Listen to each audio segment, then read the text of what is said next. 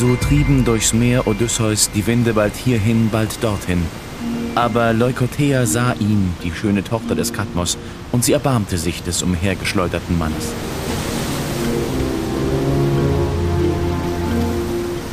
Tu nur, was ich dir sage.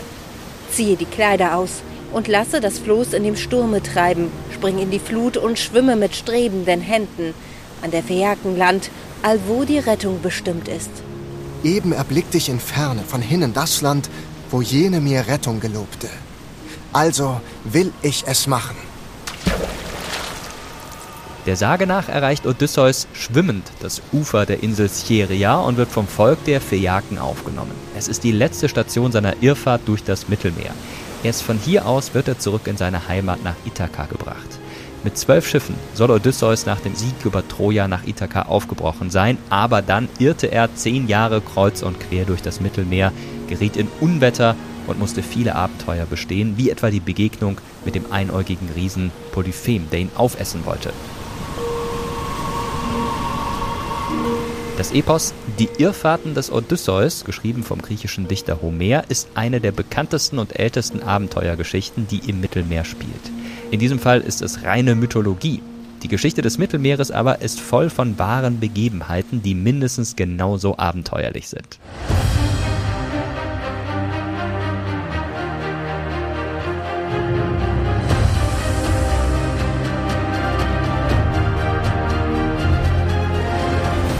In der Odyssee nennt Homer das Mittelmeer Pontos, das Meer. Und dieses Meer hat die Weltgeschichte entscheidend geprägt. Inseln wie Rhodos oder Sizilien, Küstenregionen wie das frühere nordafrikanische Karthago, Gibraltar oder Lepanto im Golf von Patras, Genua oder Alexandria waren über die Jahrtausende Orte des Handels, des friedlichen Zusammenlebens, aber auch von Konflikten und Krieg. Das Mittelmeer ist für viele von uns bis heute ein Sehnsuchtsort. Nämlich dann, wenn es bei uns regnerisch und kalt ist und wir vom milden Mittelmeerklima träumen, von Sonne, Strand und Dolce Vita, von zirpenden Grillen, Olivenbäumen, Zitronen und Orangen.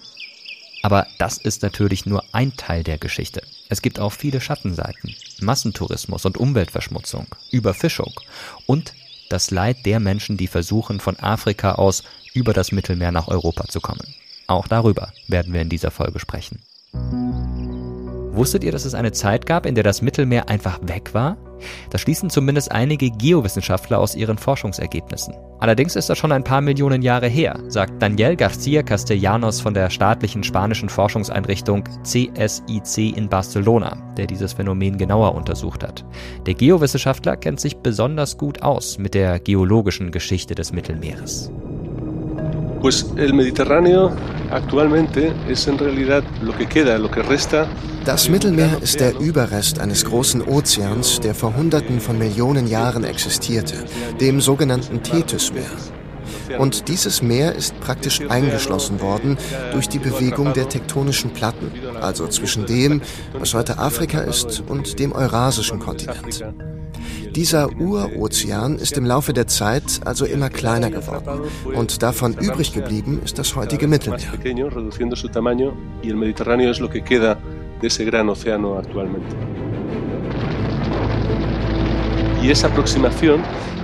Und diese Kollision der Platten ist die Ursache dafür, dass manchmal Teile der afrikanischen Platte oder auch der eurasischen Platte untereinander abtauchen. Das sind die sogenannten Subduktionszonen, in denen das Gestein wieder im Erdinneren verschwindet und dort aufgeschmolzen wird. An den gestauchten Nahtstellen türmen sich Gebirge auf, wie die Alpen oder das Taurusgebirge in der Türkei. Y por eso, digamos, de ahí toda la actividad volcánica y toda la actividad de terremotos que es tan abundante en el área mediterránea. Und deshalb haben wir auch so viele aktive Vulkane im Mittelmeerraum und sehr häufig Erdbeben. Gerade war wieder die Türkei in den Schlagzeilen. Das ist eine Region, wo zum Beispiel die arabische Platte mit der eurasischen Platte kollidiert und es deswegen dort derzeit zu besonders schweren Erdbeben kommt. Y es donde se produce toda esa deformación de la corteza terrestre, que es lo que periódicamente genera terremotos tan importantes. Vor ungefähr 5 Millionen Jahren dann drohte das Mittelmeer auszutrocknen. Geowissenschaftler wie Daniel gehen sogar davon aus, dass es tatsächlich für eine bestimmte Zeit überhaupt kein Wasser mehr im Mittelmeer gab. Durch die Bewegung der Kontinentalplatten habe sich der Ozeanboden so weit gehoben, dass er den Zugang zwischen Atlantik und Mittelmeer in der Meerenge von Gibraltar komplett blockiert hat. Se trataría de la inundación más de mayor magnitud und dann kam es zu einer der größten Überschwemmungen, die es je auf unserem Planeten gab. Nach unseren Berechnungen lag das Niveau des ausgetrockneten Mittelmeers damals rund 1000 Meter tiefer als heute. Und dann begann das Wasser aus dem Atlantik langsam durch kleine Rinnen in dieses große Becken zu fließen. Und je mehr Wasser eintrat, desto stärker wurde die Erosion und umso größer wurde der Kanal, durch den das Meerwasser in das leere Mittelmeer fließen konnte. Wir haben unsere Untersuchungen zum ersten Mal 2009 veröffentlicht und dann noch einmal eine Studie in 2020, in der wir auch Untersuchungen von anderen Forschern mit ausgewertet haben. Das hat unsere Hypothese bestätigt und wir gehen deshalb davon aus, dass unsere Annahmen korrekt sind.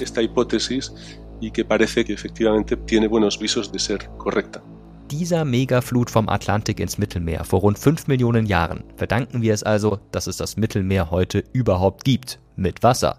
Vollkommen verrückt erscheint da der Plan, den der deutsche Architekt Hermann Sörgel hatte, nämlich einen gewaltigen Staudamm in der Straße von Gibraltar zu bauen.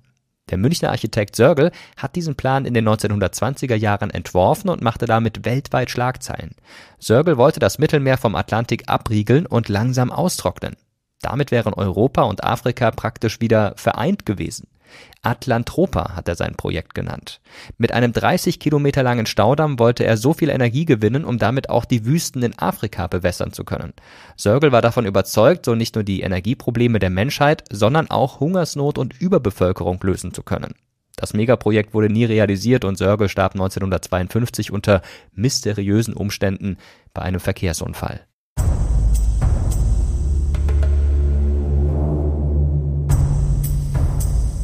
Da eroberte ich Zeltiberien, bezwang das westliche Gallien, überstieg die höchsten Gebirge, durchzog verheerend die Landschaften um den Po, zerstörte eine Menge Städte, unterwarf mir die Gefilde Italiens und rückte bis in die Vorstädte der Hauptstadt selbst vor. Der aus Karthago stammende Hannibal hat eine lange Reise hinter sich. Er zieht im Zweiten Punischen Krieg im Jahr 218 v. Chr. gegen Rom.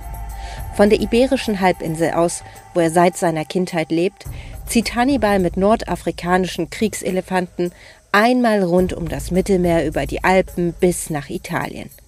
Bei der Schlacht von Cannae schlägt er die Römer vernichtend. Die Hauptstadt Rom erobert er allerdings nicht.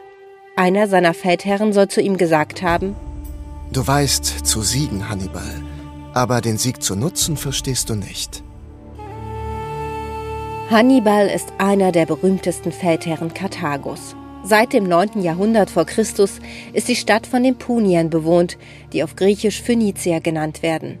Das Wort leitet sich ab vom griechischen Phoinos, was rot bedeutet. Denn eines der wichtigsten Güter, mit denen die Phönizier handeln, sind mit Purpur gefärbte Tuchwaren. Die sind damals heiß begehrt. Der kostbare Farbstoff wird in einem komplizierten Verfahren aus den Sekreten der Purpurschnecken hergestellt. Der Handel mit diesen Stoffen ist ein Grund für den Reichtum der Phönizier. Ursprünglich stammen die Phönizier von der Levante-Küste, also der östlichen Mittelmeerregion mit Ländern wie Zypern, Syrien, Libanon und Israel. Der griechische Geschichtsschreiber Herodot berichtet über sie. Die Phönizier waren vom das Rote genannte Meer hergekommen an unser Meer und haben Wohnungen genommen in der ganzen Gegend, in der sie jetzt leben. Umgehend haben sie dann weite Seefahrten unternommen und Handel mit ägyptischen und assyrischen Waren getrieben.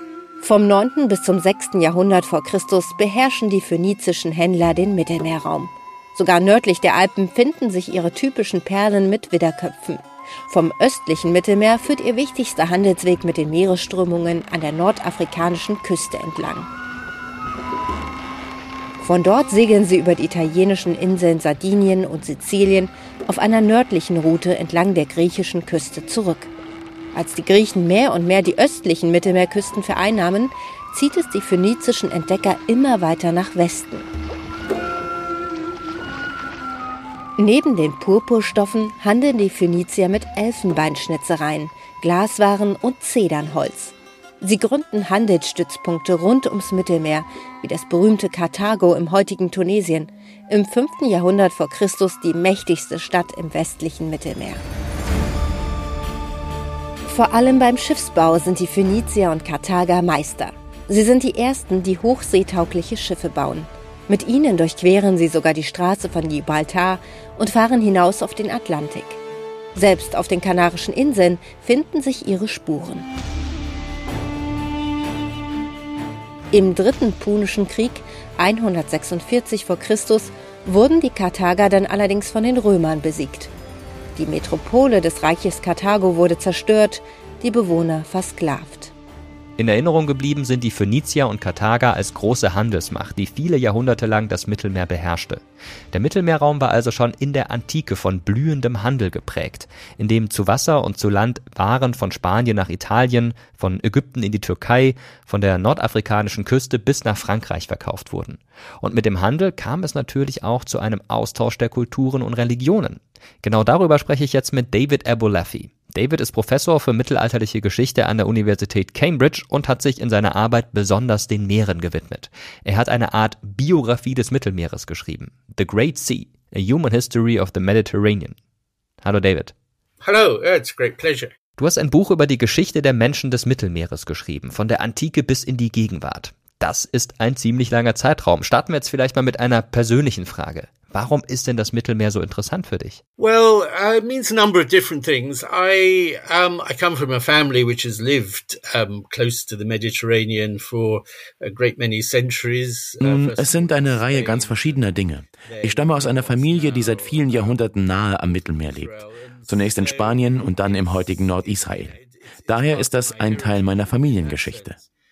Und dann bin ich eben auch ein Produkt des, wenn man das so sagen kann, britischen Bildungssystems, in dem ich in jungen Jahren Latein und Griechisch gelernt und mich für Archäologie interessiert habe, wie es viele junge Leute tun.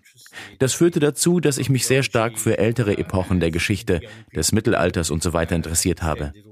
Innerhalb des Mittelmeerraums geht es vor allem um das Aufeinandertreffen der Kulturen, die man dort findet, das Zusammenkommen der Religionen. Das ist zum Beispiel etwas, das ein wenig verloren geht, wenn man sich nur mit der Geschichte zum Beispiel der britischen Inseln beschäftigt. Es hat also auch etwas Exotisches an sich. Ich bin der Meinung, dass es sehr einfach ist, sich vom Mittelmeerraum angezogen zu fühlen. And so there's something exotic about it, but uh, I think it's very easy to be drawn to the Mediterranean. Bei deiner Geschichte des Mittelmeers geht es vor allem darum, die Wechselbeziehungen der Menschen in den Blick zu nehmen. Besonders wichtig ist dir dabei die Migration der Bewohnerinnen und Bewohner in den Küstenstädten und Küstenregionen. Warum ist denn das für dich ein guter Ansatz? Well, what I was trying to do was really to write a history of nun, ich habe wirklich versucht, die Geschichte eines Meeres zu schreiben. Und das ist eine Herausforderung. Wie schreibt man die Geschichte eines Raumes, auf dem es unmöglich ist, wirklich dauerhaft zu leben? Ich meine, man könnte in einem Boot mitten auf dem Meer leben, aber man bräuchte trotzdem Vorräte. Natürlich gibt es viele Inseln. Das Mittelmeer hat im Vergleich zu anderen geschlossenen Meeren eine besonders große Dichte an Inseln. Das Schwarze Meer zum Beispiel hat praktisch keine. Aber im Grunde ist das Mittelmeer ein maritimer Raum, den die Menschen hauptsächlich dadurch geprägt haben, dass sie ihn durchquert haben. Wie könnte man das also in eine Geschichte fassen? And how do you actually write that as part of history? So it becomes a story of journeys. It becomes Deshalb ist es eine Geschichte von vielen Reisen geworden. Eine Geschichte, wie Ideen und Waren sich von einem Ort zum anderen bewegt haben. Es gibt natürlich einiges über die Handelsrouten zu sagen und man muss sich natürlich auch mit der Geschichte der Seekriege beschäftigen. Auch wenn es mir so scheint, dass wir eigentlich davon etwas wegkommen sollten. Denn wenn wir die Geschichte des Mittelmeers betrachten, zeigt sich, dass selbst auf dem Höhepunkt der Kreuzzüge, als sich Christen und Muslime im übertragenen Sinne gegenseitig die Köpfe eingeschlagen haben, weiter gehandelt wurde. Die Genuesen besorgten zum Beispiel die Sklaven für das Kalifat der Mamelucken im spätmittelalterlichen Ägypten. Die Händler aus Genua haben die Sklaven vom Schwarzen Meer ins Mittelmeer und dann nach Ägypten gebracht. Sie belieferten also, wenn man so will, den Feind. Der Versuch, einige dieser Kontinuitäten zu verstehen, ist also ein sehr wichtiger Aspekt meiner Arbeit, anstatt sich in die Details der Seekriege zu vertiefen. Eine Sache, die ich sehr spannend finde, ist, dass es scheinbar so etwas wie eine Lingua Franca im Mittelmeerraum gab. Ein Mix aus romanischen Sprachen, Arabisch und Hebräisch. Wie sah denn diese Sprache genau aus und wie hat die Kommunikation funktioniert? Well, it's a very interesting question. I mean, it, it's that sort of issue that das ist eine sehr interessante Frage. Das ist ähnlich wie das, was ich in gewisser Weise selbst schon auf internationalen Konferenzen erlebt habe, auf denen die Leute Spanisch und Italienisch und Katalanisch und Französisch miteinander sprechen und einfach die Sprache wählen, mit der sie am besten vertraut sind und sich so untereinander verständigen.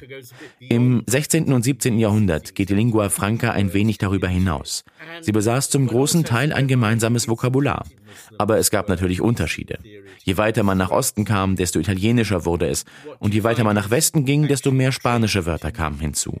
Aber diese Sprache hatte natürlich eine ganz bestimmte und damit sehr begrenzte Funktion. And one also has to bear in mind its limited functions. So the point about lingua franca was it was a language with which Die Lingua franca war eine Sprache, mit der man auch mit Menschen am unteren Ende der Gesellschaft sprechen konnte.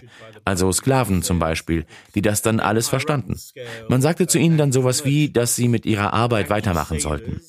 Es war eine Sprache der Befehle, keine Sprache der literarischen Kultur. Auf einer höheren gesellschaftlichen Stufe war es dann eine Sprache der Kaufleute und auch der Seeleute. Neben der Lingua Franca gab es im Mittelmeerraum auch Beispiele für Sprachen, die bestimmte Gruppen benutzt haben. Sie haben einen großen Teil des Vokabulars aus den Nachbarsprachen übernommen, die sich innerhalb einer bestimmten ethnischen oder religiösen Gruppe durchgesetzt hatten. Das beste Beispiel dafür ist das sogenannte Ladino, die Sprache, die die Juden in Spanien gesprochen haben. Also im Wesentlichen ein Spanisch aus dem 15. Jahrhundert, in das eine große Menge an türkischen, hebräischen und arabischen Wörtern eingeflossen sind. Es handelt sich also nicht um eine Lingua franca im engeren Sinne, sondern um eine Gemeinschaftssprache bestimmter Gruppen, die die Menschen über diese Räume hinweg miteinander verbunden hat, so dass Menschen aus Thessaloniki auch mit Menschen aus dem fernen Marokko kommunizieren konnten. Thessaloniki can communicate with people as far away as uh, Morocco. Ja, und wenn die Menschen miteinander sprechen, dann tauschen sie auch gleichzeitig Wissen aus. Du schreibst in deinem Buch, dass es gerade die Menschen in den Küstenstädten waren, die immer wieder Wissen und Ideen aus ganz unterschiedlichen Regionen begegnet sind. Wie hat denn diese Mischung an Wissen und Kultur diese Städte beeinflusst? Well, the exchange of knowledge across the Mediterranean is a very interesting thing because, of course, what we tend to have as our primary evidence is, if we go far back in time, is physical objects. Der Austausch von ah. Wissen im Mittelmeerraum ist sehr interessant. Wenn wir weit in die Vergangenheit zurückgehen, haben wir in der Regel ja nur physische Objekte als Zeugnisse. Das können griechische Vasen oder so etwas ähnliches sein. Wir müssen also manchmal von diesen Objekten herleiten, welche Ideen ausgetauscht wurden. Um ein Beispiel zu nennen. In den etruskischen Städten, also im heutigen Italien etwa im 6., 5. und 4. Jahrhundert vor Christus, da findet man Bilder aus der griechischen Mythologie auf den Vasen und auch auf den Rückseiten von Spiegeln. Wir wissen nicht genau, was deren religiöser Glaube war, aber wir können sehen, wie die griechische Mythologie, die griechischen Vorstellungen von Göttern in diese etruskische Gesellschaft eingedrungen sind. Auf diese Weise können wir Rückschlüsse ziehen auf den Transfer dieser Ideen. So way in which we can judge the movement of these ideas. And then when you get into the Middle Ages, of course. Und wenn man dann ins Mittelalter kommt, gibt es Hinweise darauf, dass byzantinische Manuskripte aus Konstantinopel an den Hof in Sizilien geschickt wurden, um sie dort ins Lateinische zu übersetzen. Oder es gibt auch arabische Manuskripte, die in Spanien übersetzt wurden. Dieser Austausch von Ideen über den gesamten Mittelmeerraum hinweg geht auch stark mit dem Handel von Waren, dem Transfer von Technologien einher. Ein Beispiel sind einfache Dinge, wie etwa zinnglasierte Töpferwaren. Den Europäern im 12. und 13. Jahrhundert fiel es sehr schwer, diese Waren herzustellen. Aber dann lernten sie durch Beispiele aus der islamischen Welt, wie man so etwas herstellen konnte. Es gibt also sehr viele Belege dafür, wie dieser Austausch zustande kam und wie auch der Geschmack der Menschen, ihre Entscheidungen und vieles mehr von anderen Kulturen beeinflusst wurden. Schau dir Venedig an, den Dogenpalast oder andere Paläste. Sie sind eindeutig von islamischer und byzantinischer Architektur beeinflusst. Und es war auch ein Zeichen von einer Art Elitestatus, dass man in der Lage war, solche Gebäude zu bauen.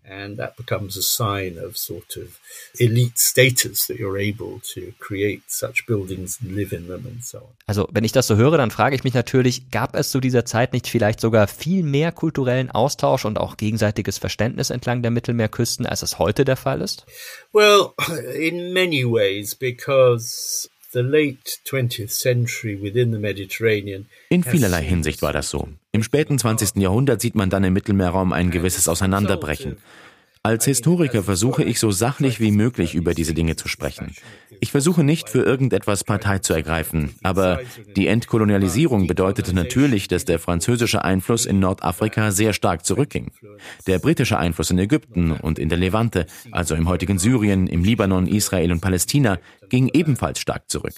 Die Länder begannen eine manchmal recht enge ethnische oder religiöse Identität zu verfolgen. sometimes quite sort of narrow ethnic ident or religious identity. Take the case of Turkey with Schau dir den Fall der Türkei und die Vertreibung der griechischen Bevölkerung an. Oder den Fall Griechenlands mit der Vertreibung der türkischen Bevölkerung.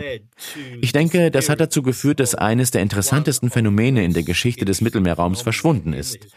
Die Hafenstädte, in denen Menschen unterschiedlicher ethnischer Herkunft friedlich nebeneinander lebten, die verschiedenen Religionen, unterschiedlicher Bräuche und so weiter anhingen, die sich manchmal sogar vermischten, manchmal einander heirateten und sich manchmal auch bewusst voneinander fernhielten. Natürlich gab es auch hin und wieder ein paar Reibereien. Das waren die Orte, an denen der Kontakt der Menschen aus unterschiedlichen Kulturen aufrechterhalten wurde. Heute ist es sehr schwierig, solche Orte zu finden. Es ist das Erbe des 20. Jahrhunderts, das zu einer Art Trennung all dieser verschiedenen Gruppen geführt hat. the 20th uh, century has been this sort of separation of all these different groups. Vielen Dank. Danke, David. Ja, you're welcome. Ja, wenn wir uns heute den Mittelmeerraum anschauen, dann ist da eine deutlich erkennbare Grenze der Religionen. Der westliche Mittelmeerraum ist christlich geprägt, wie etwa mit den Ländern Spanien, Frankreich oder Italien. Wandern wir mit unserem Blick weiter im Uhrzeigersinn an den Küsten des Mittelmeeres entlang, dann beginnt spätestens mit der Türkei der Einflussbereich des Islam, der sich mit Ausnahme vom jüdisch geprägten Israel einmal ganz rum bis zum nordafrikanischen Marokko zieht. Im Laufe der Geschichte haben sich diese Grenzen immer wieder verschoben. Der unterschiedliche Glaube war immer wieder auch Anlass für blutige Kriege. Zum Beispiel im heutigen Spanien, das von 711 an von muslimisch-maurischen Dynastien wie den Almohaden, Almoraviden oder Nasriden in weiten Teilen beherrscht wurde. Bis 1492 gab es erbitterte Kriege während der sogenannten Reconquista, also der christlichen Rückeroberung der iberischen Halbinsel, die dann 1492 mit der Flucht des letzten islamischen Nasridenherrschers aus Granada endete. Aber das ist nur die offizielle politische Erzählung.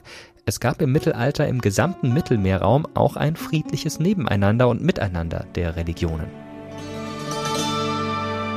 Wir bezogen ein Quartier am Meer in einem Haus, das wir von einer Christin mieteten, und beteten zu Gott, dass er uns von allen Gefahren erretten und Sicherheit gewähren möge. Diese Zeilen schrieb der muslimische Pilger Ibn Jubayr aus Andalusien im 12. Jahrhundert nieder, als er im Rahmen einer Pilgerreise das Mittelmeer überquerte. Aus seinem Bericht geht hervor, dass Christen und Muslime im Mittelmeerraum durchaus friedlich nebeneinander lebten. Pilger verschiedener Konfessionen nutzten die gleichen Pilgerrouten, tauschten sich aus, pflegten sogar Freundschaften. Ibn Jubayr ist nicht der einzige, der davon berichtet. Der syrische Dichter Usame ibn Munshid schreibt, dass er zur Zeit der Kreuzzüge in der Al-Aqsa-Moschee auf dem Tempelberg in Jerusalem beten durfte, obwohl sie von den Tempelrittern besetzt war. Die Tempelritter waren zu der Zeit der Kreuzzüge übrigens nicht der einzige christliche Orden, der die Pilger auf ihrem Weg ins Heilige Land und dann in Jerusalem beschützt und, wenn es sein musste, auch militärisch verteidigt hat. Es gab noch den Deutschen Orden. Und ganz wichtig, die Johanniter. Diesen Orden gibt es noch heute und er hat die Geschichte des Mittelmeeres entscheidend geprägt. Korrekt lautet sein Name Souveräner Ritter und Hospitalorden vom heiligen Johannes von Jerusalem, von Rhodos und von Malta. Die rote Flagge mit weißem Kreuz der Johanniter verkündet damals stets Unheil. Die Ordensritter sind über Jahrhunderte die am meisten gefürchteten Seeräuber an den Küsten des Mittelmeeres. Vom 13. Jahrhundert an beherrscht der Johanniterorden mit seiner Kriegsmarine fast den gesamten Mittelmeerraum. Die Kaperfahrten und Piratenüberfälle sind ein einträgliches Geschäft. Damit finanzieren sie zu einem ganz erheblichen Teil ihre Herrschaft. Ganz gleich ob auf Zypern, auf Rhodos oder später auf Malta. Da war groß Seufzen und Wehklagen von den Weibern, so noch nackend in dem Schiff waren. Dann sah eine ihren Mann tot vor sich liegen. Der deutsche Reiseschriftsteller Michael Heberer ist 1585 an Bord einer Galeere eines typischen Kriegsschiffes des Johanniterordens, als dieser vor dem Nildelta Handelsschiffen auflauert. Die andere sah ihren Mann lebendig von den Maltesern hinweg in schwer Dienstbarkeit führen. Dann das Schiff und das Meer lag voller toten Körper und entfärbet sich von dem vergossenen Blut. Gegründet hat sich der Johanniterorden schon im 11. Jahrhundert in Jerusalem. Zunächst widmen sich die Ritter nur der Krankenpflege von Pilgern im Heiligen Land. Doch schon im 12. Jahrhundert wird aus dem rein geistlichen zunehmend auch ein militärischer Orden. Eigentlich sollen sich die Brüder von den Waffen fernhalten, doch Papst Alexander III. lässt 1178 eine Ausnahme zu. Wenn die Fahne des Heiligen Kreuzes entweder zur Verteidigung des Königreiches Jerusalem oder für die Belagerung einer heidnischen Stadt herabgetragen wird. Für die Johanniter ist dies der Auftrag, gegen die Heiden in den Kampf zu ziehen. Als 1291 die letzte christliche Bastion im Heiligen Land in Akkon von ägyptischen Mamelucken eingenommen wird, flüchten die Johanniter auf ihre Besitzungen nach Zypern. Der Papst fordert sie auf, hier eine Flotte aufzubauen. Schon zu Beginn des 13. Jahrhunderts verfügen die Johanniter über zehn Schiffe. Sie sind der erste Orden mit einer Kriegsmarine.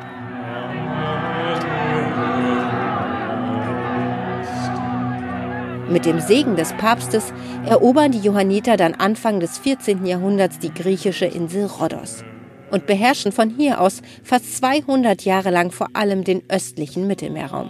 Wir wollen die Insel Rhodos, die unter das Joch der schismatischen Griechen gedrückt ist, mit Gottes Beistand unter großer Mühsal, großem Aufwand und Kosten erwerben und dort die Schismatiker wie überhaupt alle Ungläubigen vertreiben. Damit hat der Papst die Eroberung von Rhodos zum Feldzug gegen die orthodoxen griechischen Christen und die Türken erklärt. Mit Schwert und Kreuz in der Hand führen die Johanniter viele Seeschlachten im Mittelmeerraum. Doch unter dem Deckmantel des Kreuzzuges kapern und überfallen sie Handelsschiffe. Die Johanniter sind auch im Osmanischen Reich gefürchtet. Gegen Ende des Jahres 1522 können sie allerdings einem Angriff der osmanischen Flotte nichts entgegensetzen und kapitulieren. Von Rhodos ziehen sie nach Malta, das ihnen von Kaiser Karl V. als Lehen zur Verfügung gestellt wird. Sie fangen an, die Insel zu befestigen und leben auch hier weiterhin von der Piraterie. Der Corso, das Kapergeschäft, bleibt eine sichere Einnahmequelle des Ordens. Erstmals von der Ordensleitung verboten wurden die Kaperfahrten unter der Flagge der Johanniter 1568. Allerdings mit wenig Erfolg. Selbst ein erneutes Verbot 1595 ignorierten die meisten Ordensbrüder. Erst als der Papst 1732 ein Machtwort sprach, endete die einträgliche Ordensfreibeuterei. Ja, und wie mächtig die Johanniter als Kriegsmarine waren, das zeigt eine der berühmtesten Schlachten des Mittelmeeres, nämlich die Seeschlacht von Lepanto im Oktober 1571 in der Bucht von Patras, also im heutigen Griechenland. Sie war eine der letzten großen Schlachten der Christen gegen das Osmanische Reich. Und zwar unter Führung des spanischen Habsburger Königs Philipp II. In der sogenannten Heiligen Liga hatte sich Spanien mit Papst Pius V., den Seerepubliken Venedig und Genua und kleineren Herzogtümern wie Savoyen zusammengeschlossen. Bei dieser Schlacht spielten die Johanniter mit ihrer Kriegsmarine eine ganz entscheidende Rolle. Ein Ordensritter kommandierte das päpstliche Flaggschiff. Die Schlacht endete mit einem Sieg der Heiligen Liga.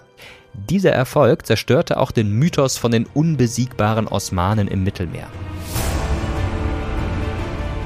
Aber nicht nur im 16. Jahrhundert wurde das Mittelmeer zum Schlachtfeld. Als zum Beispiel im Jahr 1700 der letzte spanische Habsburger Karl II. kinderlos starb, entbrannte ein Krieg unter den europäischen Königshäusern, wer denn nun den Thron erben sollte. Und dieser Krieg wurde zum großen Teil auch im Mittelmeer ausgetragen. Am Ende setzten sich die französischen Bourbonen durch. Und mit Philipp V. bestieg ein Enkel des französischen Königs Ludwig XIV. den spanischen Thron. Interessant ist, dass zu dieser Zeit die Niederländer und die Engländer schon länger auch im Mittelmeer um die Vorherrschaft kämpften. Und am 4. August 1704 nutzte eine Allianz aus englischen und niederländischen Truppen die Wirren des spanischen Erbfolgekrieges und eroberte Gibraltar mehr oder weniger ein Felsen an der östlichen Mittelmeerküste Spaniens. Die Truppen hielten auch einer Belagerung durch die Spanier stand. 1713 endete der spanische Erbfolgekrieg dann mit dem sogenannten Frieden von Utrecht und Gibraltar wurde den Briten zugesprochen. Alle diplomatischen Versuche Spaniens in den folgenden Jahrhunderten, den Felsen zurückzugewinnen, waren vergeblich. Gibraltar ist bis heute britisch geblieben. Die Ufer, Buchten und Busen des Meeres, der Vesuv, die Stadt, die Vorstädte, die Kastelle, die Lusträume. Das schreibt der berühmte deutsche Dichter Johann Wolfgang von Goethe am 27. Februar 1787 in sein Tagebuch. Er war da gerade in Neapel und schon über ein halbes Jahr unterwegs. Seine Reise durch Italien führte ihn bis Palermo auf Sizilien. Wir sind auch noch abends in die Grotte des Posillipo gegangen, da eben die untergehende Sonne zur anderen Seite hereinschien. Goethe war sicher einer der berühmtesten Mittelmeerreisenden und er knüpfte Ende des 18. Jahrhunderts gewissermaßen an eine Tradition aus dem Mittelalter an, nämlich die Bildungsreise. wusstet ihr, dass das Wort Tourismus von dem Begriff Grand Tour kommt, also große Reise? Seit dem Spätmittelalter haben die Adligen Europas ihre Söhne auf eine Rundreise über den Kontinent geschickt. Ein beliebtes Ziel? Die Küstenstädte am Mittelmeer. Tourismusforscher halten diese Reisen für eine Vorstufe der Bildungsreisen, die ab dem späten 18. Jahrhundert nicht nur Adlige, sondern auch Wohlhabende aus dem Bürgertum, wie zum Beispiel Goethe, unternommen haben. Die erste Pauschalreise gab es dann Ende des 19. Jahrhunderts. Der Erfinder war ein Brite namens Thomas Cook. Cook verkaufte Reisen als Gesamtpaket. Neben den Tickets für die Eisenbahn lockte noch eine Attraktion auf dem Weg. Außerdem gab es Getränke und Speisen. Bald plante Cook auch längere Reisen mit Übernachtungen. Die erste Weltreise fand 1872 statt und führte die Cook-Reisenden in 222 Tagen über den Atlantik, durch die USA, nach Japan und über den Landweg wieder zurück nach Europa. Besonders nach dem Zweiten Weltkrieg wurde der gesamte Mittelmeerraum zum Sehnsuchtsort vieler Menschen im kälteren Nordeuropa. In der Bundesrepublik konnten sich durch den wirtschaftlichen Aufschwung immer mehr Menschen in den 1950er und 1960er Jahren leisten, in den Urlaub zu fahren. Mit dem knatternden VW Käfer ging es über die Alpen und dann so schnell wie möglich an die Adria. Der Teutonengrill, der Strand, an dem sich Deutsche in der Sonne ahlten, wurde zum geflügelten Wort. Die Deutschen entdecken den Süden. Italien und Mallorca sind die ersten Ziele. Wer sich im Zeitgeist sonnen will, muss Venedig besuchen. Während viele Deutsche am liebsten in Italien dem Dolce far niente, also dem süßen Nichtstun nachgingen, fuhren viele Franzosen und Briten nach Spanien. Die ersten Sonnentouristen aus Frankreich wurden angeblich an der heutigen Costa Brava gesichtet. An die Costa del Sol zog es die Briten. Dabei hatten diese Küstenabschnitte damals noch keine klangvollen Namen. Es waren clevere Tourismusanbieter oder die örtlichen Fremdenverkehrsbüros, die sich nach und nach die heute bekannten Namen ausgedacht haben. Die Costa Brava, also die wilde Küste oder die Costa del Sol. Die Sonnenküste ließen sich so einfach viel besser vermarkten. Angeblich habe zum Beispiel British Airways 1957 die Küste zwischen Denia und Alicante, Costa Blanca, also weiße Küste getauft, um ihre Flüge nach Benidorm verkaufen zu können. In der Zeit nahm auch der Pauschaltourismus nach Mallorca Fahrt auf. Heute ist die Mittelmeerinsel bei den Deutschen so populär, dass sie viele spöttisch als das 17. Bundesland bezeichnen. Aber ab wann genau wurde denn Mallorca zur Lieblingsinsel der Deutschen? Die Kulturwissenschaftlerin Sabrina Beiderbeck hat sich mit der Tourismusgeschichte Mallorcas beschäftigt.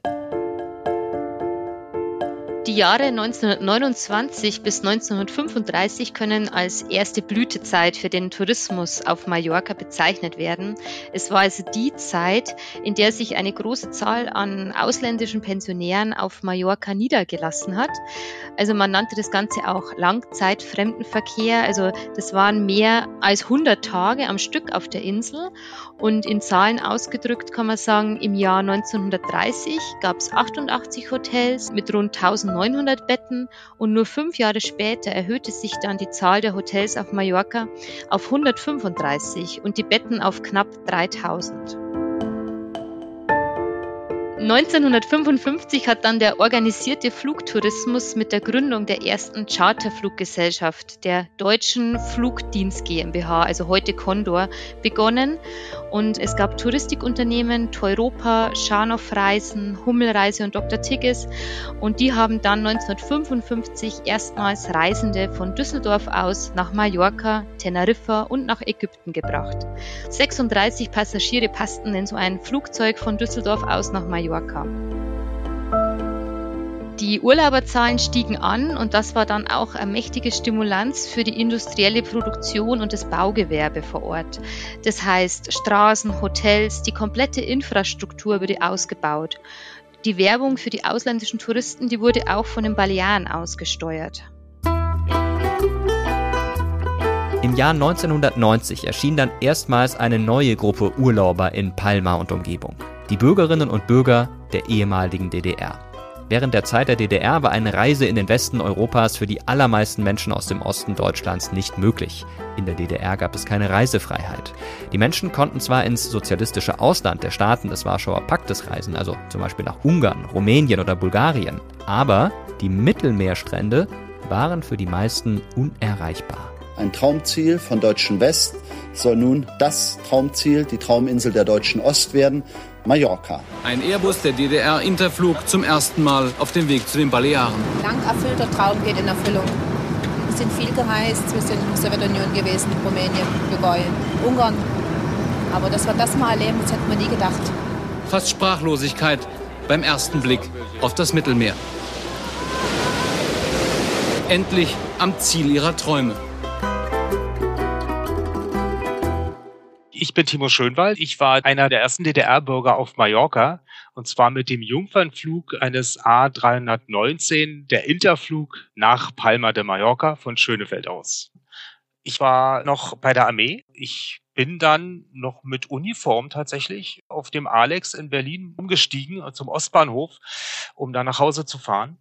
Und dort bin ich ins Reisebüro gestapft und als ich dort ankam, wurde wirklich gerade so ein Aufsteller rausgestellt, wo drauf stand Jungfernflug nach Mallorca.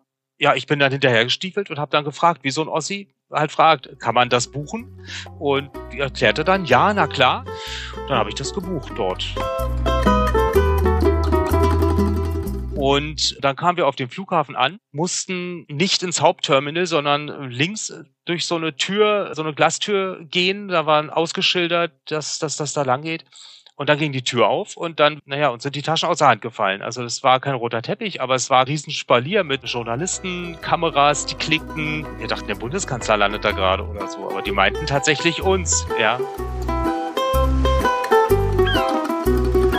Hatte allerdings schon immer beim Mittelmeer eher die Assoziation Richtung der großen Klassiker Griechen, ja, Homer, Elias, dieser Ursprung Europas, sag ich mal, der hat mich schon fasziniert. Und das war für mich dann auch so ein bisschen das Bild, ja, so Olivenöl, einfache Speisen, so sieht das da aus, so soll das da sein.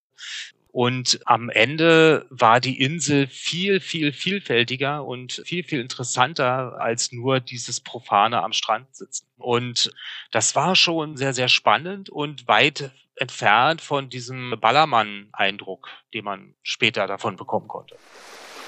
Tja, und wie ihr euch vielleicht vorstellen könnt, kamen mit den Touristen nicht nur Devisen und Wohlstand in die Urlaubsorte am Mittelmeer, sondern auch jede Menge Probleme. Viele Küsten wie Benidorm, Rimini oder Djerba wurden zugebaut. Müll und Abwasser landeten im Meer. Der Wasserverbrauch in vielen Urlaubsorten stieg bedenklich an. Vor allem der Plastikmüll ist, wie überall in den Weltmeeren, ein großes Problem. 2019 wurde zum ersten Mal eine große Plastikinsel zwischen Korsika und Elba gesichtet. Tüten, Styropor und Haushaltsgegenstände verstopfen die Flussmündungen in Algerien, in Albanien oder in der Türkei. Besonders in der Nähe der Metropolen wie Barcelona, Marseille, Beirut oder Alexandria sind die Küsten besonders stark verschmutzt. Es hat aber leider einen großen Nachteil für das Leben im Meer, weil es eben umgeben ist von so vielen Ländern, die alle dort ihre Abwasser hineinleiten. Und eben auch der menschliche Nutzen ist so groß, dass das Mittelmeer natürlich viel mehr unter Druck steht als andere größere Ozeane. Mein Kollege Uli Kunz von Terra X ist Meeresbiologe und Forschungstaucher und war schon oft im Mittelmeerraum unterwegs. Das Mittelmeer sei zwar ein kleines, aber faszinierendes Meer. in dem man oft Lebewesen entdecken könne, die man dort nie erwartet hätte. Wie zum Beispiel die bis zu 20 Meter langen Finnwale. Finnwale leben seit Tausenden von Jahren im Mittelmeer. Die Frage ist, was wir Menschen im Mittelmeer machen. Und wenn er will, dann äh, ist er auch im Atlantik unterwegs, weil das Mittelmeer nicht abgeschlossen ist. Das heißt, alle Fische, die irgendwie aus dem Atlantik da reinwandern wollen, die können das tun. Das heißt, es gibt nur wenige endemische Arten, die eben nur im Mittelmeer vorkommen. Das sind, wenn dann, kleinere Fische. Ansonsten gibt es große Fische, die auch sonst im Ozean zu finden sind. Und das, was die meisten Menschen eben auch nicht wissen, es gibt eine große Anzahl von Haien im Mittelmeer. Es gibt weiße Haie im Mittelmeer, nur die kommen nie an die Küste. Und deswegen sind wir äh, Menschen immer wieder überrascht, wenn wir davon hören. Im Mittelmeer gibt es natürlich eine Menge an Nährstoffen, die eben die Grundlage sind für ein reichhaltiges Leben. Das Mittelmeer ist ein sehr warmes, sehr salzhaltiges Meer und das hat dazu geführt, dass dort eben natürlich auch ein reichhaltiges Leben existiert. Es gibt große Fischschwärme, es gibt große Anzahl von Raubtieren. Es gibt die ganze Zeit einen dauernden Einstrom in das Mittelmeer, weil das Mittelmeer tatsächlich viel mehr verdampft, als es äh, neues Wasser bildet. Und deswegen kommt immer wieder ein Einstrom aus dem Atlantik in das Mittelmeer und salzhaltiges Wasser verlässt in der tieferen Schicht in der Straße von Gibraltar das Meer Richtung Atlantik. Es gibt viele Tierarten im Mittelmeer, die eben stark bedroht sind. Nehmen wir mal die Mönchsrobbe zum Beispiel. Da gibt es nur noch ein paar hundert Tiere vermutlich. Die sind natürlich geschützt, dass sie jetzt vielleicht anfangen, sich wieder fortzupflanzen und dann auch größere Populationen aufbauen zu können. Generell müssen wir einfach mehr von diesen Meeresschutzgebieten ins Leben rufen, wo eben teilweise der Einfluss des Menschen komplett zurückgefahren wird, wo also Fischerei komplett verboten ist. Ja, und das bedeutet dann natürlich auch, dass nicht mehr jeder Küstenstreifen zugebaut werden darf, wenn es um den Schutz des Mittelmeeres als Ökosystem geht. Es gibt schon viele gute Ansätze in dieser Richtung. Zum Beispiel in der Türkei oder in Griechenland, wo ganze Strände abgesperrt werden, weil hier die unter Schutz stehenden Meeresschildkröten ihre Eier ablegen. Die Umweltschutzorganisation Greenpeace hat eine ganze Reihe von Mittelmeerregionen als potenzielle Meeresschutzgebiete vorgeschlagen, die aufgrund ihrer Biodiversität besonders wertvoll sind. Etwa das Alboran-Meer an der Straße von Gibraltar, wo viele Fische ihre Laichgründe haben. Oder das Becken von Karthago, in dem viele Pottwale leben. Oder den Kanal von Otranto an der Südspitze Italiens, wo es faszinierende Tiefseekorallen gibt. Wo litt ein Mensch je so große Not wie ich durch enttäuschte Zuversicht? Ich war vor Kreta schon beinahe tot, wenn Gott mich nicht gerettet hätte. Mich peitschten eines Nachts Sturmwinde in rasender Fahrt nahe an eine Klippe. Das war kein Vergnügen. Die Steuerruder zerbrachen mir. Jetzt hab acht, wie mir da zumute war. Die Segel zerfetzten. Sie flogen aufs Meer. Die Seeleute meinten alle, dass sie so große Not nie auch nur eine halbe Nacht lang erlebt hatten. Ihr Geschrei tat mir weh. Das dauerte gewiss bis zum sechsten Tag. Ich konnte ihnen nicht entkommen. Ich musste es alles ertragen, wie jemand, der nicht anders kann. Das ist ein Gedicht des Minnesängers Tannhäuser aus dem 13. Jahrhundert, der auf seiner Reise über das Mittelmeer in Seenot gerät. Nicht nur in dieser Erzählung erscheint das Mittelmeer als raues, als wildes und ungebändigtes Meer. Und genau diese Erfahrung machen aktuell auch die vielen Menschen, vor allem aus Afrika, die in überfüllten und oft viel zu kleinen Booten die Flucht über das Mittelmeer nach Europa wagen. Allein in diesem Jahr, also 2023, starben dabei bereits mehr als 1070 Menschen. Seit 2014 sind insgesamt 26.832 Menschen ums Leben gekommen. Eine unglaubliche Zahl. Sie sind ertrunken, in ihren Booten verhungert oder verdurstet oder an Krankheiten gestorben. Einer, der sich seit vielen Jahren schon um diese Bootsflüchtlinge kümmert, ist Jan Ribbeck. Jan ist Arzt und arbeitet ehrenamtlich für die Seenotrettungsorganisation CI. Hallo Jan, schön, dass du heute bei uns im Podcast bist. Hallo. Für viele ist das Mittelmeer ein Urlaubsort, ein Traumziel für den Sommer. Ich selbst bin dieses Jahr auch wieder dort im Urlaub, aber es gibt noch eine ganz andere Realität. Seit vielen Jahren ist das Mittelmeer eine zentrale Fluchtroute von Menschen aus der ganzen Welt nach Europa. Was ist denn dein Gefühl, wenn du an das Mittelmeer denkst? Also, wenn ich an das Mittelmeer denke oder das Wort lese, dann denke ich zunächst einmal einfach nur ans Wasser und dass es eben ein Meer ist. Und sehr schnell kommt das Bild der Grenze in meinem Kopf vor, nämlich dass das Wasser eben eine Grenze darstellt, zwischen der wir uns auf unterschiedlicher Weise bewegen, zum Beispiel im Geiste, im Traum an einem Strand zu liegen. Das kann ich und ich kann mir das vorstellen. Und auf der anderen Seite ist es aber auch ein Albtraum, nicht meiner, aber ein Albtraum für viele Menschen, weil es eben nicht nur den Strand bedeutet, sondern auch Tod. Und ich denke, wenn ich ans Mittelmeer denke, an beides. Ich selbst war mal im Urlaub tatsächlich auf Lampedusa. Ist ja eine der Inseln, auf denen besonders viele Menschen als Flüchtlinge eine ganze Weile angekommen sind, auch teilweise immer noch ankommen. Und wir lagen am Strand und haben dann gesehen, wie diese Menschen dann mit den Booten ankommen. Das war wirklich eine sehr komische Situation und hat mir tatsächlich auch ein sehr schlechtes Gewissen gemacht. Kannst du denn Urlaub am Mittelmeer machen eigentlich? Ja, ich kann Urlaub am Mittelmeer machen, weil ich beide Bilder im Kopf habe und ich muss auch schon von Berufswegen, aber auch aus privaten Gründen natürlich umschalten und abschalten. Und ich blende das nicht aus, aber ich kann daran teilnehmen.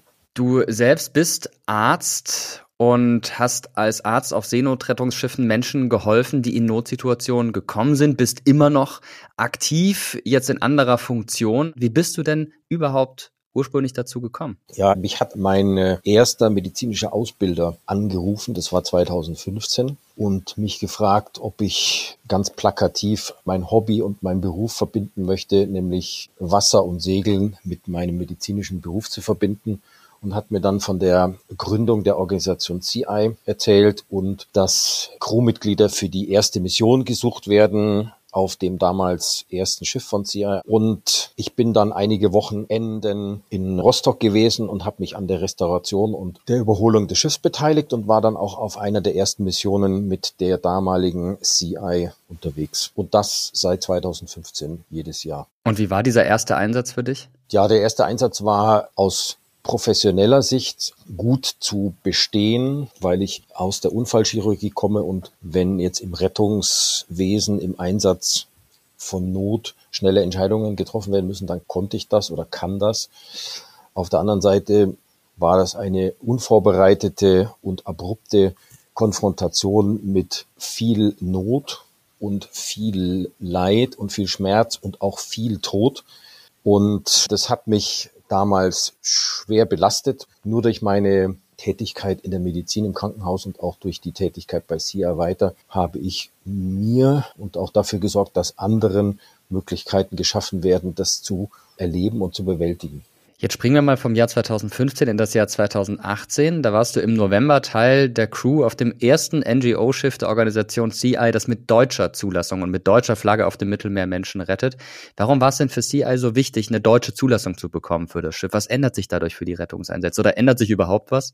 Das muss man unter der damaligen Regierung in Italien und auch der europäischen politischen Lage sehen. Und zwar sind vor 2018 die Rettungsschiffe vormals als Privat- bzw. Sportboot gefahren. Das heißt, die Zulassungsvoraussetzungen, die Voraussetzungen, dieses Boot zu steuern, waren vergleichsweise gering angesetzt, also mit einem überall zu erlangenden Sportbootführerschein zu befahren. Und die italienische Regierung hat damals das Menschenleben retten mit Sportbooten, egal welcher Größe, verboten unter Strafe gestellt und die Boote konfisziert. Und CI war die erste Organisation, die sich bemüht hat, ein Schiff unter deutscher Flagge zu bekommen. Bemühen muss man deswegen sagen, weil die Standards an Sicherheit und Ausrüstung, um ein Rettungsschiff zu betreiben, extrem hoch sind. Die deutsche Flagge hat einen der höchsten technischen Standards, Seestandards in der Welt. Und das war letztendlich einer der Hauptgründe, uns weiter in die Lage zu versetzen, zu retten. Und auf der anderen Seite haben wir seit 2018 eine sehr gute Unterstützung durch das Auswärtige Amt erfahren, weil deutsche Schiffe über eine Behörde laufen, die im Auswärtigen Amt angesiedelt ist, die also nicht nur für die TÜV-Zulassung dieser Schiffe verantwortlich ist, sondern auch für die Mannschaft. Jetzt schauen wir uns mal einen Einsatz auch aus dieser Zeit an. November, Dezember 2018, da hat das Schiff Professor Albrecht Penck 17 Menschen aus dem Wasser gerettet in der Nähe der libyschen Küste. Aber man muss sagen, damit sind die Menschen noch nicht in Sicherheit.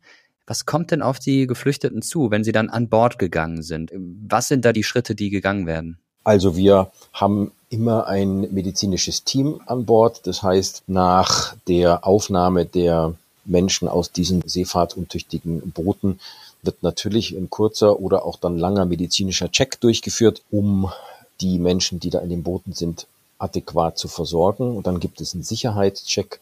Das heißt, der Kapitän muss für die Sicherheit des Schiffs und der Mannschaft sorgen.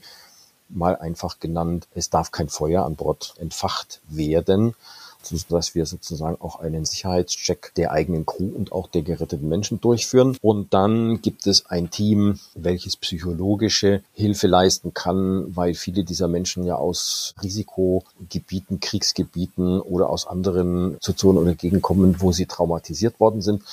Und wir relativ bald mit Symptomen wie zum Beispiel dem posttraumatischen Stressbelastungen konfrontiert werden und wir versuchen so gut wie möglich schon in den ersten Stunden oder Tagen Hilfe anzubieten und das aufzufangen. Jetzt ist das die eine Herausforderung, mit der man da zu tun hat. Dann gibt es noch eine andere, nämlich eine politische. Du hast das vorhin schon angedeutet. Wenn wir in dieser Zeit bleiben, Ende 2018, da ist die Professor Albrecht Penck fast zwei Wochen auf dem Mittelmeer unterwegs gewesen. Es gab keine politische Lösung für die Menschen an Bord. Das hat lange gedauert. Es gab längere Zeit keine Genehmigung, in den Hafen von Valletta auf Malta einzulaufen. Was war denn da das Problem? Das Problem war und ist, dass die Mittelmeeranrainerstaaten damals und heute mit der Anzahl der Menschen, die nach ihrer Flucht auf diese Inseln oder an deren Landesgrenze kommen, sowohl aus humanitärer, aus logistischer Sicht und auch manchmal aus politischer Sicht überfordert sind. Das ist keine Entschuldigung für die Zurückweisung, aber das liegt zum Beispiel daran, dass es weder damals noch heute in der Europäischen Gemeinschaft eine gemeinschaftliche Vereinbarung darüber gibt, wie diese vielen tausend Menschen, die fliehen, zum Beispiel auch auf andere europäische Staaten verteilt werden können. Und Malta ist eine sehr kleine Insel, die in dieser Zeit, so wie auch Italien mit Lampedusa, mit der schieren Anzahl der Menschen, die dort die erste Station nach ihrer Flucht wahrgenommen haben, einfach überfordert waren. Und wie ist die Situation in dieser Zeit an Bord? Wie geht ihr damit um? Wir sind auch geschult darin, wie man mit einer dann entstandenen Panik- oder Stresssituation umgehen kann, was auf einem Schiff, an einem Ort, den man nicht verlassen kann, natürlich sehr, sehr schwierig ist. Und durch die unterschiedliche Zusammensetzung der Menschen, die dann auf kleinstem Raum Zeit verbringen müssen, also sprich aus verschiedenen Ländern, mit verschiedenen Religionen, mit verschiedenen sozialen Hintergründen. Diese Situationen sind nicht vorhersehbar und es können, wie in jeder menschlichen Ansammlung, Konflikte entstehen, also interpersonelle Konflikte, zum Beispiel Streitereien und auch medizinische Probleme wie Kollaps oder Bewusstlosigkeiten. Und manche Menschen sind seit vielen Wochen unterwegs gewesen auf Land und dann noch einige Tage auf See. Das heißt, die medizinische Situation und die medizinische Versorgung ist immer dann im Vordergrund stehend. Und wir versuchen natürlich aus diesem Grund, die Menschen möglichst schnell an einen sicheren Ort zu bringen, weil das Schiff an sich ist ein vorübergehender, kurzer, sicherer Ort. Aber im Seerecht gibt es den sogenannten sicheren Hafen und den gilt es immer prioritär anzusteuern. Wie ist es denn jetzt heute im Jahr 2023, wenn man Menschen an Bord hat und dann einen Hafen in Europa finden möchte? Sind die Bedingungen besser? Nein, die Bedingungen sind überhaupt nicht besser, weil weiterhin jede Art von Menschenwürde missachtet wird, wenn man auch nur einige Stunden auf einen Anruf warten muss, wohin man mit den geretteten Menschen fahren darf. Das hat sich in keinster Weise verbessert oder geändert und auch die Wartezeiten haben sich nicht geändert. Die neue italienische Regierung zum Beispiel hat ihre Strategie einfach geändert und schickt die NGO-Schiffe auf tagelange Fahrten in norditalienische Häfen. Das heißt, die Zeit, die wir vorher vor einem italienischen Hafen im Süden gewartet haben, um eine Erlaubnis zu bekommen, in den Hafen zu fahren, verbringen die Schiffe jetzt in Fahrt, um nach drei oder vier Tagen in einen Hafen einzufahren. Und die Ablehnung, die Ablehnung der geretteten Menschen ist ebenfalls unverändert. Die politische Ablehnung ist unverändert geblieben. Wie schaffst du es denn bei all dem Elend, das man da ja auch sieht, nicht abzustumpfen? Tja, ich bin über die Jahre hinweg von einem rein privaten Menschen zu einem privaten politischen und vor allen Dingen aktiven und jetzt in den letzten Jahren aktivistischen Menschen geworden. Und abstumpfen ist für mich eine Kapitulation, eine Frustration. Und weder in meinem Beruf als Arzt noch als in der Seenotrettung tätiger kann ich es vor mir verantworten, vor allen Dingen erstmal von mir verantworten, die Augen zuzumachen oder die Hände in den Schoß zu legen. Also das heißt, egal ob ich zu Land oder zu Wasser arbeite, die Motivation erhalte ich auch dadurch, dass ich sehe, dass es viele, viele tausend Menschen gibt und es immer mehr Menschen gibt, die angesichts dieses Elends eben nicht abstumpfen und nicht wegschauen, sondern in irgendeiner Form zumindest aktiv werden. Also das ist einer meiner größten Antriebe. Menschen nehmen ein hohes Risiko auf sich, nehmen ihre Kinder vielleicht mit. Kannst du nachvollziehen, warum Menschen das trotz allem auf sich nehmen? Also das Risiko, auf der Flucht nach Europa zu sterben. Und was sagt das über den Zustand unserer Welt aus? In vielen Unterhaltungen haben wir und ich selber auch diese Frage selber schon gestellt. Ja, wie kann man sowas machen? Ja, und dann wird eben diese Grenze des Wassers in Kauf genommen. Also ich kann das Risiko nachvollziehen und der Zustand unserer Welt, ja, also ich würde mal sagen, die Welt ist an vielen Dingen sehr gut, sonst würden wir dieses Interview nicht führen, sonst würden wir nicht solche Organisationen wie CI haben und dann würden diese Organisationen auch nicht durch Spenden unterstützt werden. Aber der Zustand ist auf der anderen Seite desolat und miserabel und in den letzten Jahren, 15 bis jetzt, ist das meiste nicht besser geworden, muss ich leider sagen. Und am Ende muss stehen, dass wir erkennen, dass wir so viele Ressourcen haben, wir nichts verlieren werden, wenn Menschen von A nach B wandern, migrieren. Wir müssen verstehen, dass die Migration kein Verbrechen ist. Das lassen wir als Schlusswort einfach mal so stehen. Jan, vielen Dank dir für das Gespräch und für die Einblicke. Ich danke euch und ich danke dir. Vermutlich ist es dieses Bild von Flüchtlingen in Seenot, das viele von euch aktuell im Kopf haben, wenn ihr an das Mittelmeer denkt. Aber vergessen sollten wir dabei nicht, dass unsere Geschichte ohne das Mittelmeer kaum denkbar wäre. Ein Kulturraum, der seit der Frühzeit die europäische Geschichte und letztendlich auch die Weltgeschichte bestimmt. Ein Raum, in dem seit Jahrtausenden Waren gehandelt und Ideen weiterverbreitet wurden und in dem Hochkulturen entstanden sind. Eine spannende Geschichte, von der wir in dieser Folge nur einen ganz kleinen Ausschnitt zeigen konnten. So, und bevor ich mich jetzt für heute verabschiede, begrüße ich an dieser Stelle noch meinen Kollegen Erik Meyer. Er ist der Host des neuen ZDF-Podcasts von Pur Plus. Der heißt Wissen drin. Und Erik, du warst Klopapier kaufen dafür, ne? genau, ja. Also ähm, es geht um das Thema Scham und Peinlichkeit in einer Folge und ich habe da einen kleinen Selbstversuch gemacht und dann auch mit einer Psychologin dazu gesprochen. Ist so ein bisschen verrückte Folge geworden.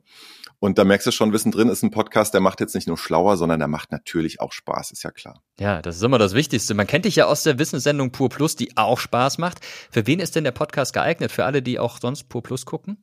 Ja, kann man schon so sagen. Also es ist ein Wissenspodcast von der Sendung Pur Plus für junge HörerInnen, ob die jetzt elf sind, zwölf, 15, da ist eigentlich für jeden was dabei.